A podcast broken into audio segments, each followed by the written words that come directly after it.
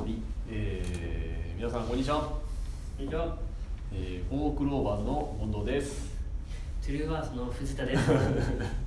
ろしくお願いしろます。しくお願いします。トゥルーアースでしたっけ？主役の社名は。あんまり知られてないんですまだ言ってないので、そうですね。はい。えっ、と今日は、えー、私がやってるオンラインサロン、えー、ゴーンオンドゥ塾について、えー、ちょっと喋ってみたいなと思っております。はいはい。じゃあ藤田君お願いします。えっと、僕その塾に生徒として入っているんですけど、はいまあそもそもはい。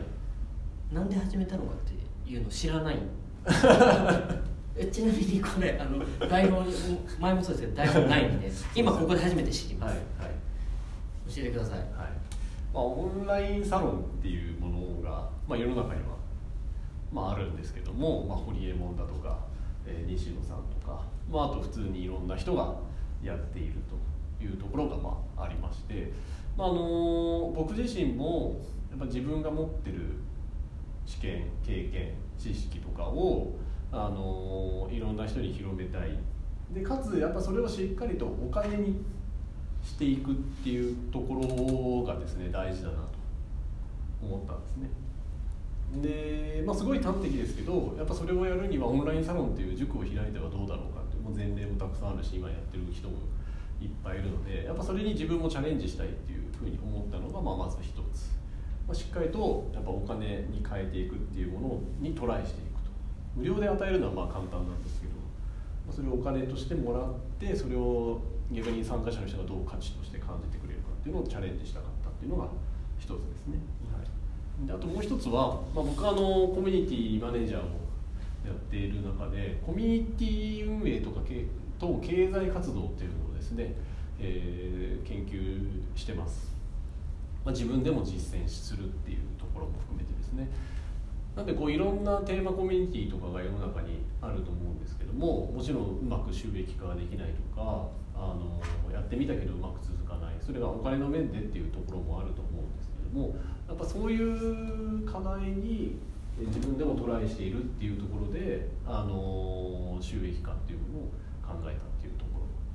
ろですかね。はい、では2つ目。あと3つ目がそもそもやっぱりこうお金を出しても集まってくるっていうメンバー。まあ、読書会も僕のところは有料なのでもちろんすごくあのいいメンバーが集まっているんですけどもさらにまああの少し高めのお金でコミットして、えー自分のやりたいこととかあのそういったものに向かって、えー邁進していく人たちと一緒に活動したいというふうに思ったっていうのもありますね、まあ、そのあたりの理由でしょうかね、塾えーオンラインサロンを始めたかっていうと、はい。あの分かりやすく、はいポールパート法ですね理由は3点で非常に分かりやすい後付けみたいな感じですけど、はいちょうどはい。あの西野さんの今話してありますけど、うん。西野さんの本を読んでて、オンラインサロンのことをちょうどまさに今さっきまで読んでたぐらいだったので、すごい新鮮だったし、その西野さんもそういうのをどんどんやるべきだっていう本の中にも書かれてるので、あまさにそういうことかと。しかもあの温度さんの場合はコミュニティなんでしコミュニティ営業？コミュニティマネージャーとか。マネージャー営業とかですねこの分野を自分でやりながらそれを教えてくれているので、うん。まあ、リアリアルというかうんまさに現在進行形で教えてもらえるっていうのはまあいいですね。自分も入ってるような一つかな。ははい。い。こんな感じです。何かありますか？自分が質問者で。そうですね、はい。あれ？え今何分ですか？いやまだ全然4分なんあですけど。あまだ4分？四分。あそんなに喋れる、あ、はい。あそうなんですね、はい。なるほど。ちょっとあのーオンラインサロンって、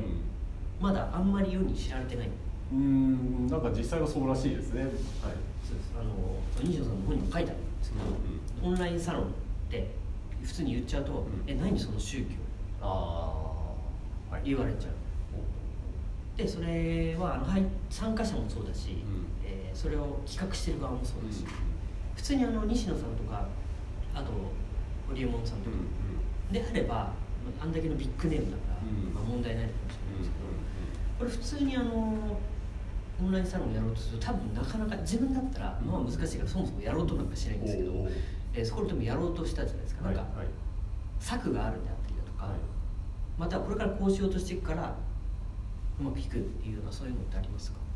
これからこうしていこうと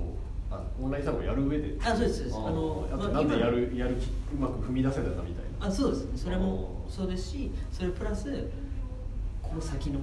見通し。見通しであったりだとかこういうふうにしていきたいっていう。あまずその踏み出せたっていう意味で言うとやっぱりこう単純に興味があって自分もオンラインサロン実は入ってる側にもなってるんですよ。聞いたそうですよねやっぱそれは自分で学びたいものがあったから、まあ、入ったっていうのもあるんですけどもやっぱ単純にこうやりたいなって思ったものは、まあ、すぐトライしてみるっていうところは僕の信条でもあり逆にそれを塾生の人にもそういう姿勢でいてほしいっていうのもあったんでじゃあなんだろう準備ばっかりして本当に人が集まるんだろうかとかやっってみたら何か言われるんじゃないかっていうふうに思う前に、まあ、まずやってみて本当に人が集まるのか集まらないのかやってから次の策を考えればいいかなと思ったので、まあ、足を踏み入れたと。まずやってみると。で実際に今3名の方が集まってくれて僕なんかにでまあ何かで言ってたらですけどネームはバリューの、ね、ビッグネームとかも全然ないのでそれでも身近な人で学びたいと。まあ、藤田君しっかり学びたいと言ってくれる人がいるというのが、まあ、これは言ってみないと分かんないこと始めてみないと分かんないことだったのでじゃあやってみようとその上で次の一手を考えるっていうところで、まあ、踏みみましたと。で今後の展望はこれこそまさに図全部タッチトライなんですけどやっぱそのビッグネームのオンラインサロンとかのような多い人数ではないのでやっぱ一人少数の中で一人一人のやりたいことに対して、まあ、少しずつ、まあ、カスタマイズはできるかなとは思ってるんですよね。だその都度あの仕事の相談に乗ったりとかやってみたいことをメンバーの中でディスカッションしてみたりとか。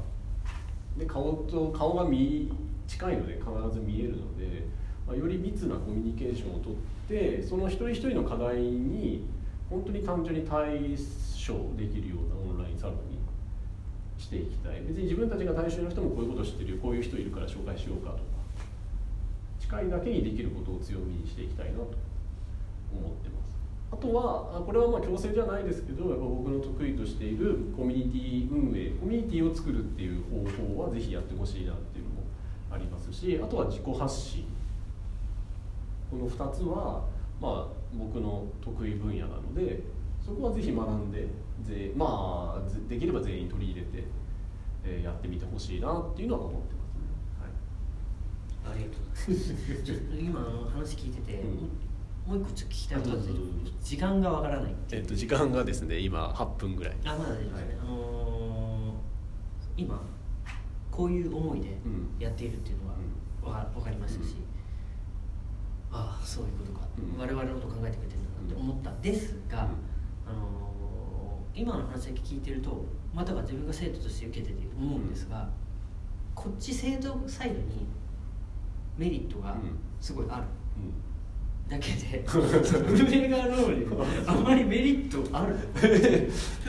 だからこそ自分がそのオンラインサロンは多分将来的にやらないんじゃないかなって思ってる理由の一つで。えこれ受けてる側ってただただもらってるもう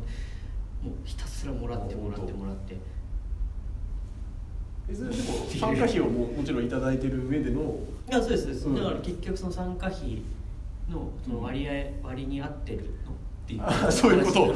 ああ割に合ってる時給換算したら200円ぐらいじゃないっていう。あ200円。あ、まあ、それ人が多ければいいんでしょ。うまあまあまあ。でも今のそのオンラインサロンのそのやり方っていうのが一、人の質問に対してちゃんと一人あのそれにしっかり答えるじゃないですか、うんうんうん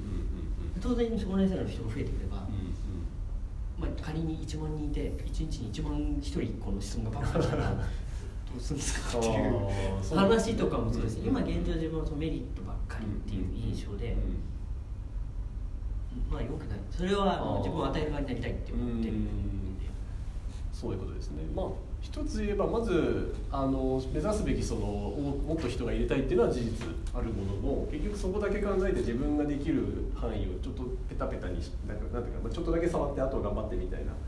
まあ人によってはそれでいいかもしれないですけどまあさじ加減を考えるよりはまず自分ができることを全部やります。でそこであの例えば藤田君がメリット感じてくれて誰かを誘ってきて入ってくれるとかで例えば人が増えました。でその時はその時でやり方がまた違うステップ論があると思ってて、まあ、仮に自分が入ってるオンラインサロンとか含めて考えるとあのもちろん自分が全部やる必要なくて外注するっていう考え方もあって例えば部分部分管理とかは別の人にやってもらうとかあと自分以外の知見を含めてそのオンラインサロンの中であの解決策を探していけばいいので自分だけじゃなくてその他の人の藤田君の知見が他の人に役に立つかもしれないしあの他の人が藤田君の知見悩み解決してくれるかもしれないしそこはまあなんていうんですか全部自分が稼働しなければできないものを目指すわけではないのでお金を使うなり時間をかけるあの他の人の時間をかけるなりあの仕組み化するなりっていうところはいくらでも方法論はまああるかなとただそれも全部考えちゃうとできなくなっちゃうんで、まあ、まずは目の前の一人一人やっててでじゃあ参加者増えた時は増えた時の時に考えるとただなんとなくその他のオンラインサロン入ってたりするとそういうやり方手法論がもうすでにあったりするのでそれは無理に考えるんじゃなくてもらってやもらうっていうかやり方を真似て運営をしてみるという感じですかね。ありがとうございます。はい、いやあの自分で今聞いといて、なんなんですけど、うん、でも自分はそのもらってるから、うん、じゃあ自分結果出さなきゃいけないってすごい思ってるんですよ。でもこれ自体がそもそもオンラインサロンのメリットじゃないかっていうので今自分で聞いといてちょっと思った確かに。で自分が結果を出すってことはそれ自体がもはや宣伝であってっていう。確かに。実績ですよねいわゆるね。結果出します